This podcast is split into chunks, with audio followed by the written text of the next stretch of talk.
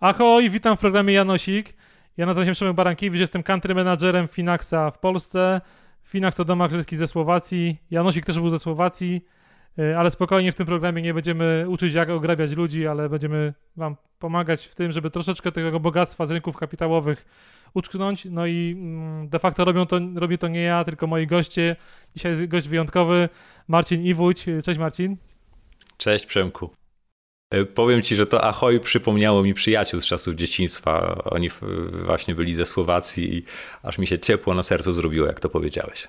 A ja to myślałem, że to z krecika wziąłem, ale to przypadek. A może dobra. To był krecik. Może był krecik. Słuchaj, przedstawię cię, chociaż to jest chyba niepotrzebne, bo wydaje mi się, że jesteś na tyle postacią znaną i cenioną w polskiej blogosferze, ale nie tylko, bo też szerzej, że to jest zbędne, ale dla formy Marcin Iwuć jeszcze kilka lat temu był po stronie, czy tam pracował dla instytucji finansowej, pewnie też o tym powiesz w jednym z pytań, ale od kilku lat chyba można mówić o tobie jako o blogerze finansowym, twórcy świetnego bloga, ale też bestselleru. Dodaj coś od siebie, jeśli przekręciłem, przeinaczyłem. Wiesz co, jestem przede wszystkim szczęśliwym człowiekiem, który ma wielki przywilej realizowania swoich marzeń, również zawodowych, i jednym z tych marzeń jest dotarcie do 15 milionów Polaków i pomoc im w świadomym i mądrym dbaniu o własne finanse, i tym się tak naprawdę zajmuję na różne sposoby, za pośrednictwem bloga, za pośrednictwem kanału na YouTubie, za pośrednictwem podcastu i poprzez książki i kursy, które wydaję. To do 15 milionów przez Janosika chyba jeszcze nie dotrze, ale do może 15 tysięcy się uda. Tradycyjne pytanie na początek, jak twoja przygoda z rynkiem kapitałowym się zaczęła? Opowiedz o swoich początkach. Jasne. Taką pierwszą większą transakcją to była transakcja, którą dokonałem będąc jeszcze na studiach w 2002 roku. Zauważyłem, że świetnie radzą sobie fundusze obligacji skarbowych i pożyczyłem od rodziców 45 tysięcy złotych. To była ogromna część ich oszczędności, zapewniając ich, że będziecie zadowoleni, zainwestujemy, będzie super. No i faktycznie ta inwestycja okazała się być całkiem dobrą inwestycją, bo w ciągu roku fundusz zarobił 12%, więc to był dobry wynik. Ale mi wtedy przyszedł do głowy świetny pomysł, że w zasadzie dlaczego tego nie powtórzyć. Oddałem rodzicom te pieniądze i wpadłem na pomysł, że skoro tak łatwo jest zarobić 12%, a lokaty są oprocentowane mniej więcej na 5%, przypominam, to był 2002 rok, no to ja uruchomię taki produkt, że pożyczę od znajomych pieniądze na 8%, zabezpieczę je wekslem, zarobię 12%, oddam 8%, 4% zostaną w kieszeni, no, easy money. Na szczęście moja kochana, zakochałem się wtedy i moja żona już wtedy mnie przed tym błędem uchroniła, bo nie miałem głowy do żadnych innych rzeczy niż do myślenia o tym, co zrobić, żeby ta kobieta była ze mną, i na szczęście tego pomysłu biznesowego nie udało mi się zrealizować. Ale faktycznie pierwsza przygoda była dosyć udana. Zarobiłem tych 12% dla rodziców, ale później na potwierdzeniu transakcji zapisałem sobie zanim zainwestujesz, i to przesłanie cały czas mi od tej pory towarzyszy. No to powiedz, z czego byś miał emeryturę, bo 12% rocznie to świetny wynik, ale chyba ciężko go powtórzyć. Jak oszczędzasz, jak inwestujesz na emeryturę? Jasne. Ja posiadam 3 portfele inwestycyjne. Pierwszy to jest finansowa poduszka bezpieczeństwa, która, jak sama nazwa wskazuje, ma mi zapewnić i mojej rodzinie spokojny sen. Drugi to jest właśnie taki portfel długoterminowy, który buduję z myślą o emeryturze, i trzeci portfel to jest portfel ofensywny, gdzie staram się realizować różne moje pomysły o wyższym ryzyku, ale też z nadzieją na wyższe zyski. I właśnie ten środkowy portfel, który tworzę z myślą o emeryturze, portfel długoterminowy, on ma ustawiony w ten sposób cel, żeby mniej więcej w długim okresie dawał mi zarobić około 3 punktów procentowych ponad inflację, ale z bardzo ważnym ograniczeniem, żeby nie tracił po drodze więcej niż 25%. Dlaczego? Bo większa strata już by się wiązała z dyskomfortem psychicznym moim, ale przede wszystkim też mojej żony, a to są nasze wspólne pieniądze i wspólnie tam staramy się te pieniądze pomnażać. Więc to jest dość duży portfel. Ja publikuję co kwartał na moim kanale na YouTubie jego wyniki, dokładny skład. Można sobie zobaczyć, co tam wchodzi, bo nie wiem, czy jest twoją intencją, żeby to omawiać. I śmiałe, w zasadzie to jakby, wiesz, też chodzi o to, żeby ludzie konkretnie mogli poczuć się faktycznie Marcinem Iwuciem i i mieć jego portfel w ręku. Dobra, no to jedziemy. Skład tego portfela jest dosyć prosty. Mniej więcej połowę środków inwestuję w mieszkania na wynajem, drugą połowę w portfel aktywów rynkowych. Te mieszkania sobie zostawmy, bo to w różnych okolicznościach nie każdy lubi tę klasę aktywów. Ja akurat lubię, ale w jaki sposób inwestuję tę część złożoną z instrumentów finansowych? W tej chwili połowa to są obligacje skarbowe indeksowane inflacją, około 35% to są akcje rynków wschodzących i rynków rozwiniętych. Tutaj ekspozycję buduję za pośrednictwem ETF-ów. I wreszcie ostatnia pozycja to jest złoto inwestycyjne. W tej chwili ono waży 15% i to są głównie sztabki i monety bulionowe. Wszystko. Super, a dobra, no to dobra, teraz ta część pierwsza chyba, bo drugie pytanie jest tradycyjnie o poduszkę finansową. To tak samo chyba byś musiał powtórzyć, z czego jest ten pierwszy portfel. No i możesz nam może ujawnić tutaj słuchaczom i widzom, jak duży on jest w stosunku do twoich, powiedzmy, wydatków. Czy to jest standardowe to takie 3-6%, czy trochę inaczej to wygląda? Czy 6 miesięcy wydatków, czy trochę inaczej? Jasne.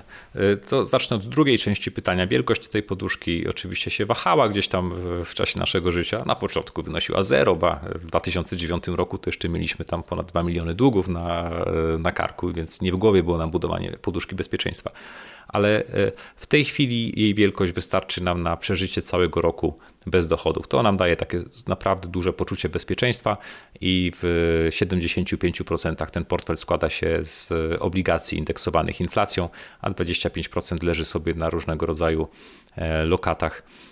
Głównie z myślą o tym, że gdyby coś się nagłego stało, to żeby po te pieniądze w łatwy i szybki sposób sięgnąć. Więc również bardzo prosty skład. Oczywiście każdy może sobie skład swojej poduszki bezpieczeństwa dostosować. Jeżeli ktoś chce mieć w niej waluty, może mieć waluty. Jeżeli złoto, to złoto. Ja się akurat dobrze czuję, przynajmniej w tym momencie, z takim składem tego portfela. Ten skład utrzymuję od lat i dobrze mi on służy. Na kolejne pytanie Janosika już odpowiedziałeś chyba trochę, bo pytanie jest pasywnie czy aktywnie. Mówiłeś o ETF-ach, więc rozumiem, że ta część pasywna też istnieje w tym portfelu. Ale możesz w kontekście do swojego portfela też w ogóle szerzej w ogóle jak podchodzisz, czy jak obserwujesz świat inwestycji i teraz tą trochę rewolucję pasywną, to jak to oceniasz generalnie? No, fakty niezaprzeczalnie wskazują na to, że produkty zarządzane pasywnie radzą sobie bardzo dobrze, jeżeli zestawimy je z aktywnie zarządzanymi funduszami inwestycyjnymi. I w zasadzie w bardzo wielu zestawieniach widać, że im bardziej wydłużamy horyzont inwestycyjny, im dłuższy okres bierzemy pod uwagę, tym większy odsetek aktywnie zarządzanych funduszy przegrywa z pasywnymi strategiami. No, to tak naprawdę wydaje się być nieuniknione. Dlaczego? No bo jak weźmiemy tych wszystkich zarządzających funduszami, no to ten ich taki średni wynik to jest właśnie ta średnia, tak? Średnia rynkowa. Więc z definicji połowa z nich będzie lepsza od średniej, połowa będzie gorsza od tej średniej. A jeżeli od tego odejmiemy jeszcze koszty zarządzania, no to siłą rzeczy większość zarządzających musi być poniżej tej średniej. No to mi się wydaje, że to jest czysta matematyka.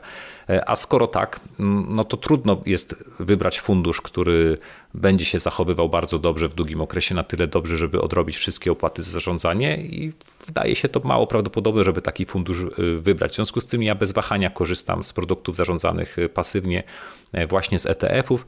W dodatku są to ETF-y akumulujące dywidendy, co dodatkowo zmniejsza mi pracochłonność i optymalizuje sposób rozliczania podatku. A ponieważ bardzo wiele z nich też mam zapakowanych w formie IKE oraz WIG20, no to dodatkowo jeszcze odpada podatek Belki, więc staram się wycisnąć z tego typu inwestycji jak najwięcej. Więc jeżeli chodzi o same produkty, to owszem, preferuję produkty pasywnie zarządzane, ale są wyjątki, no bo w pewnych sytuacjach no, nie ma produktów na tyle interesujących wśród zarządzanych pasywnie, żeby sobie zbudować ekspozycję na jakiś segment rynku. Na przykład trudno byłoby zainwestować pasywnie w małe spółki z polskiej giełdy. No tutaj, ale są fundusze inwestycyjne, które owszem są drogie, ale na taki krótszy okres można sobie w nie zainwestować i być całkiem zadowolonym z efektów. Tak samo bardzo mały jest wybór, jeżeli chodzi o obligacje notowane na rynku. Przynajmniej mówię tutaj o rynku polskim. Więc tam, gdzie nie ma ETF-ów, gdzie nie ma produktu pasywnego, to nie wykluczam też w wyjątkowych sytuacjach skorzystania z produktów zarządzanych aktywnie. I kiedy się pytasz o to, czy pasywnie, czy aktywnie, no to jeszcze się odniosę do całej strategii, bo czymś innym jest to, czy strategia jest pasywna, a czymś innym to, czy w jej budowaniu korzystam z pasywnych produktów. Więc staram się korzystać z pasywnych produktów. Co do samej strategii, też staram się przy niej jak najmniej gmerać i w ciągu ostatnich 6 lat dokonałem dosłownie 2 zmian niewielkich wag w tej strategii, ale nie zaklinam się, że to musi być strategia w pełni pasywna, dlatego że kiedy zajdą jakieś kluczowe, jakościowe zmiany na rynku, to nie chcę być na nie ślepy, nie chcę udawać, że nic się nie dzieje i iść zaparty, że nie muszę się trzymać mojej strategii, choćby świat się walił i palił, bo sobie ją tak zdefiniowałem. Trzymam się tej strategii, ale jeżeli zajdą przesłanki, które w logiczny sposób sprawiają, że moim zdaniem to jest czas na zmianę zdania, to nie boję się też tego zdania zmienić. Ale tak jak mówię, bardzo rzadko. Tak rzadko jak to możliwe, ale nie rzadziej. Tak bym to nazwał. No tu mamy jasność. A jeśli chodzi o takie pytanie, wiesz, lokalnie czy globalnie, bo to też jest jakby taki dylemat częsty naszych inwestorów lokalnych tutaj. To oczywiście też zależy od klasy aktywów. W przypadku złota nie ma to oczywiście znaczenia. Złoto to jest złoto. Jeżeli chodzi o obligacje skarbowe, no to tutaj przez lata koncentrowałem się przede wszystkim na rynku obligacji skarbowych z Polski. Raz, że świetnie dawały one zarabiać. 2, no kiedy kupujemy obligację denominowaną w obcych walutach, no to tak naprawdę kupujemy w obcą walutę. 80% zmienności tutaj będą nam generowały ruchy pomiędzy walutą tej obligacji a polskim złotym, a nie to, jaka jest rentowność tej obligacji. Stąd tutaj bardziej skłaniam się do lokalnych rozwiązań. W zakresie akcji to na ten portfel długoterminowy zdecydowanie rozwiązania globalne, dobrze zdywersyfikowane. Polska to jest jakieś 0,3%, jeśli dobrze pamiętam, globalnego indeksu akcji, więc po co rezygnować z 99,7% możliwości inwestycyjnych z całego świata, skoro możemy zarabiać na najlepszych korporacjach na całym świecie i robić to w tańszy niż w Polsce i efektywny sposób. Więc tutaj zdecydowanie globalnie i co więcej, nie hedżuję też ryzyka walutowego w takich produktach. Wręcz uważam tę ekspozycję za pożądaną, bo tutaj akurat w przypadku akcji zmienność i tak jest duża. Ta dodatkowa nakładka walutowa niewiele nam zmienia. W zasadzie, kiedy mamy do czynienia z jakimiś określami paniki na rynku, to złoty jako waluta z koszyka rynków wschodzących zwykle osłabia się do walut, których wyceniane są globalne ETF-y. W związku z tym część tego spadku jest ładnie tutaj amortyzowana. Także w zakresie akcji zdecydowanie globalnie, kiedy mówimy o portfelu długoterminowym. Ale długie te moje wypowiedzi coś dzisiaj, ale staram się jak najwięcej informacji przekazać Twoim widzom. Mam jeszcze ten portfel ofensywny. No i tutaj inwestuję w sposób bardziej oportunistyczny, więc teraz moim zdaniem akurat polskie akcje są jednymi z bardziej atrakcyjnych w ogóle, jeśli weźmiemy różnego rodzaju rynki światowe, więc mam tam niemałą ekspozycję również za pośrednictwem ETF-u na mWIG40, za pośrednictwem lokalnego funduszu małych spółek i niewielką ilość WIG-20, żeby sobie też polski rynek w tym moim portfelu ofensywnym odzwierciedlić. Ale to jest bardziej takie nastawienie taktyczne, nie strategiczne. Mam nadzieję, że odpowiedziałem wyczerpująco. Nie, no to co do tego globalnego podejścia, to mamy bardzo, bardzo zbliżone w Finaxie, więc tutaj się zgadzamy, ale wróćmy na ten polski rynek, bo jednak jesteś na nim już kilkanaście lat, chyba nie kilkadziesiąt, chyba kilkanaście, obserwujesz go pewnie jeszcze dłużej. Jakbyś miał taką magiczną moc, żeby jedną rzecz zmienić na tym rynku, to jaka byłaby to rzecz? Obniżyć drastycznie opłaty w produktach inwestycyjnych. Te opłaty są na poziomach z czasów, kiedy stopy procentowe były w Polsce dwucyfrowe, stopy procentowe spadły do zera, a wysokie prowizje w funduszach inwestycyjnych, opłaty za zarządzanie zostały i moim zdaniem nie ma żadnego powodu, dla których muszą być one jednymi z najwyższych na świecie. Uważam to za dużą barierę, jeżeli chodzi o chęć Polaków do inwestowania, no bo jeżeli coś nam podgryza 2 czy 3% w każdym kolejnym roku, no to bardzo trudno w długim terminie będzie nam być zadowolonym z wyników inwestycyjnych. Więc gdybym miał jedną rzecz zmienić takim dekretem Iwucia, to bym ograniczył drastycznie opłaty. No, ministerstwo próbuje to zrobić, robić dekretem i co rok, tak, co rok o pół punktu procentowego to spada, ale to ciągle jest chyba najwyższy poziom w Unii Europejskiej. A teraz moje ulubione pytanie, słuchaj, twój największy błąd inwestycyjny? Taki najbardziej kosztowny był związany z nieudaną inwestycją w mieszkanie na wynajem w Poznaniu. To był 2008 rok. Dotarli do mnie sprzedawcy marzeń, którzy powiedzieli, że jest super okazja, inwestycyjny zakup mieszkań na wynajem w Poznaniu. Można na tym dużo zarobić, dwucyfrowe zyski w skali roku. Ja uznałem ich za ekspertów, bo skoro pobierają za swoją usługę 10 tysięcy złotych, no to na pewno się na tym znają. No niestety nie miałem wtedy czasu na analizy, więc pierwszą głupotą było to, że wszedłem w ogóle w inwestycje bez głębszej analizy, trochę łamiąc swoją wcześniejszą zasadę zrozum, co zainwestujesz, ale tak rzeczywiście uczyniłem. Po kilku miesiącach dopiero miałem czas, żeby dokładnie przyjrzeć się tej inwestycji. Kupiłem to mieszkanie w dzielnicy Jeżyce w Poznaniu, więc moje skojarzenia z Poznaniem są właśnie takie. Sprzedałem je po kilku miesiącach bardzo szybko, widząc już pierwsze objawy pękania bańki na ówczesnym rynku nieruchomości, ale w sumie, kiedy podliczyłem wszystkie prowizje, wszystkie inne, tę obniżkę ceny i inne koszty z tym związane, to 30 tysięcy złotych kosztowała mnie ta lekcja. Z perspektywy czasu wtedy bolało, ale z perspektywy czasu bardzo się z tej lekcji cieszę, bo dużo mnie ona nauczyła. A to co było złego w tej nieruchomości? To był zły czas na kupno, za drogo zapłaciłeś? Nieruchomość w bardzo przeciętnej lokalizacji za bardzo wysoką, nieprzeciętną cenę na bardzo rozgrzanym rynku, czyli w mocno niefortunnym momencie, i dodatkowo jeszcze zapłaciłem za to prowizję 10 tysięcy złotych, bo wtedy mieszkania schodziły na pniu. No więc trudno chyba o większą naiwność. No ale cóż...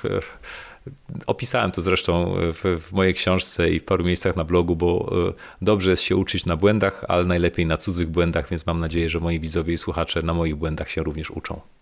A fajnie, że to mówisz, bo ja generalnie Polacy bardzo się nie lubią przyznawać do swoich porażek, a z tego można chyba najlepsze wnioski i najlepsze lekcje wyciągnąć. Stąd to pytanie takie o te błędy i fajnie, że się podzieliłeś. To na końcu taka prośba, to też każdego o to proszę, a ty jesteś w sumie też autorem. Jakbyś mógł jedną książkę polecić, taką może być inwestycyjna, ale może być też szeroko z pola finansów osobistych. Jasne. To śmiało. Wiesz, to jest taka dla mnie trochę niezręczna sytuacja, no bo jak wymienię jakąś inną niż własna, to wyjdę na obłudnika, a jak wymienię swoją, no to będzie, ach kurczę, gość tutaj robi sobie reklamę, ale zrobię tę reklamę. Włożyłem 2 lata pracy w to, żeby napisać, tutaj zrobimy Finansową Fortecę. Śmieję się, że to jest taka właśnie pierwsza cegła, bo książka ma 800 stron do budowania Finansowej Fortecy, ale takim bardzo prostym językiem, krok po kroku wprowadzam tam w świat inwestycji te osoby, które chciałyby przesiąść się z lokat bankowych i zacząć podejmować dobre, mądre i świadome decyzje, a nie wpłacać swoich pieniędzy, swoich ciężko zarobionych pieniędzy do jakichś przypadkowych produktów inwestycyjnych tylko dlatego, że ktoś poklepał ich po ramieniu i powiedział: będzie pan zadowolony. Więc bardzo, bardzo mocno polecam lekturę Finansowej Fortecy. Uważam, że na początek jest to naprawdę bardzo dobra pozycja. I tak jak mówię, 2 lata ciężkiej pracy włożyłem w to, żeby to była taka książka, z której mogę być dumny i jestem z niej dumny. Ja też polecam, a zresztą nie jesteś pierwszy, który w Janosiku tę książkę poleca, także że chyba warto po nią sięgnąć. Ostatnio Maciej Samcik. Muszę Maćkowi bardzo, bardzo serdecznie podziękować za to. Marcin, bardzo ci dziękuję za ten czas, za te cenne uwagi takie bardzo osobiste, bo to w sumie jest chyba najcenniejsze, że się dzielisz takimi swoimi własnymi doświadczeniami i też jak obserwujecie na blogu, no to masz to totalną transparentność i przejrzystość i można do twojego portfela zajrzeć. Nie boisz się tego, bo to nie jest takie typowo polskie, nie? Takie pokazywanie własnych kulis, własnych działań finansowych i tak dalej. Wiesz co, mam swoją misję i skoro tą misją jest pomaganie innym, no to nie widzę żadnego powodu, dla którego miałbym nie być transparentny, czy żebym miał bać się pokazywać swoje błędy. No, każdy z nas jest człowiekiem, każdy z nas te błędy popełnia. Ba, nie ma jednej najlepszej strategii inwestycyjnej. Każdy musi zbudować własną, dostosowaną do swoich potrzeb, więc kiedy ja pokazuję, w jaki sposób ja to robię, to widać moje błędy, widać moje potknięcia, widać, z jakimi zmagam się problemami. Ktoś może sobie wziąć to jako punkt odniesienia do zbudowania własnej strategii, coś pozmieniać, ale lepiej rozumieć sposób, w jaki można po prostu te pieniądze spokojnie i pomału pomnażać. Ja tak piszę w książce, że pisałem ją z perspektywy osoby zapytanej przez przyjaciela, który zwraca się do mnie z pytaniem: słuchaj stary, no zajmujesz się tym od lat, powiedz mi, jak ja mam pomnażać te swoje pieniądze? No i ja mu wtedy odpowiadam: no słuchaj, w oparciu o wiedzę, którą zdobyłem przez lata i w oparciu o moje doświadczenia, to jest sposób, w jaki ja to robię. Dostosuj to teraz do swojej sytuacji, bo wierzę, że to ci bardzo pomoże. I tak staram się podchodzić do każdej jednej rzeczy, którą robię, którą publikuję. Daje mi to mnóstwo radości, a maile z podziękowaniami i inne takie sposoby uznania od mojej społeczności sprawiają, że no każdego dnia wstaję szeroko uśmiechnięty, bo wiem, że to wszystko idzie w dobrym kierunku. Także polecamy Finansową Fortecę, polecamy poprzednie odcinki Janosika, subskrybujcie nas na YouTubie, słuchajcie w aplikacjach podcastowych. Jeszcze raz wielkie dzięki, Marcin, i do zobaczenia w realu, a nie tylko online. Dziękuję i też liczę na to, że lockdown wreszcie się skończy i będę mógł zaprosić cię na dobry obiad. Dzięki, do zobaczenia. Cześć.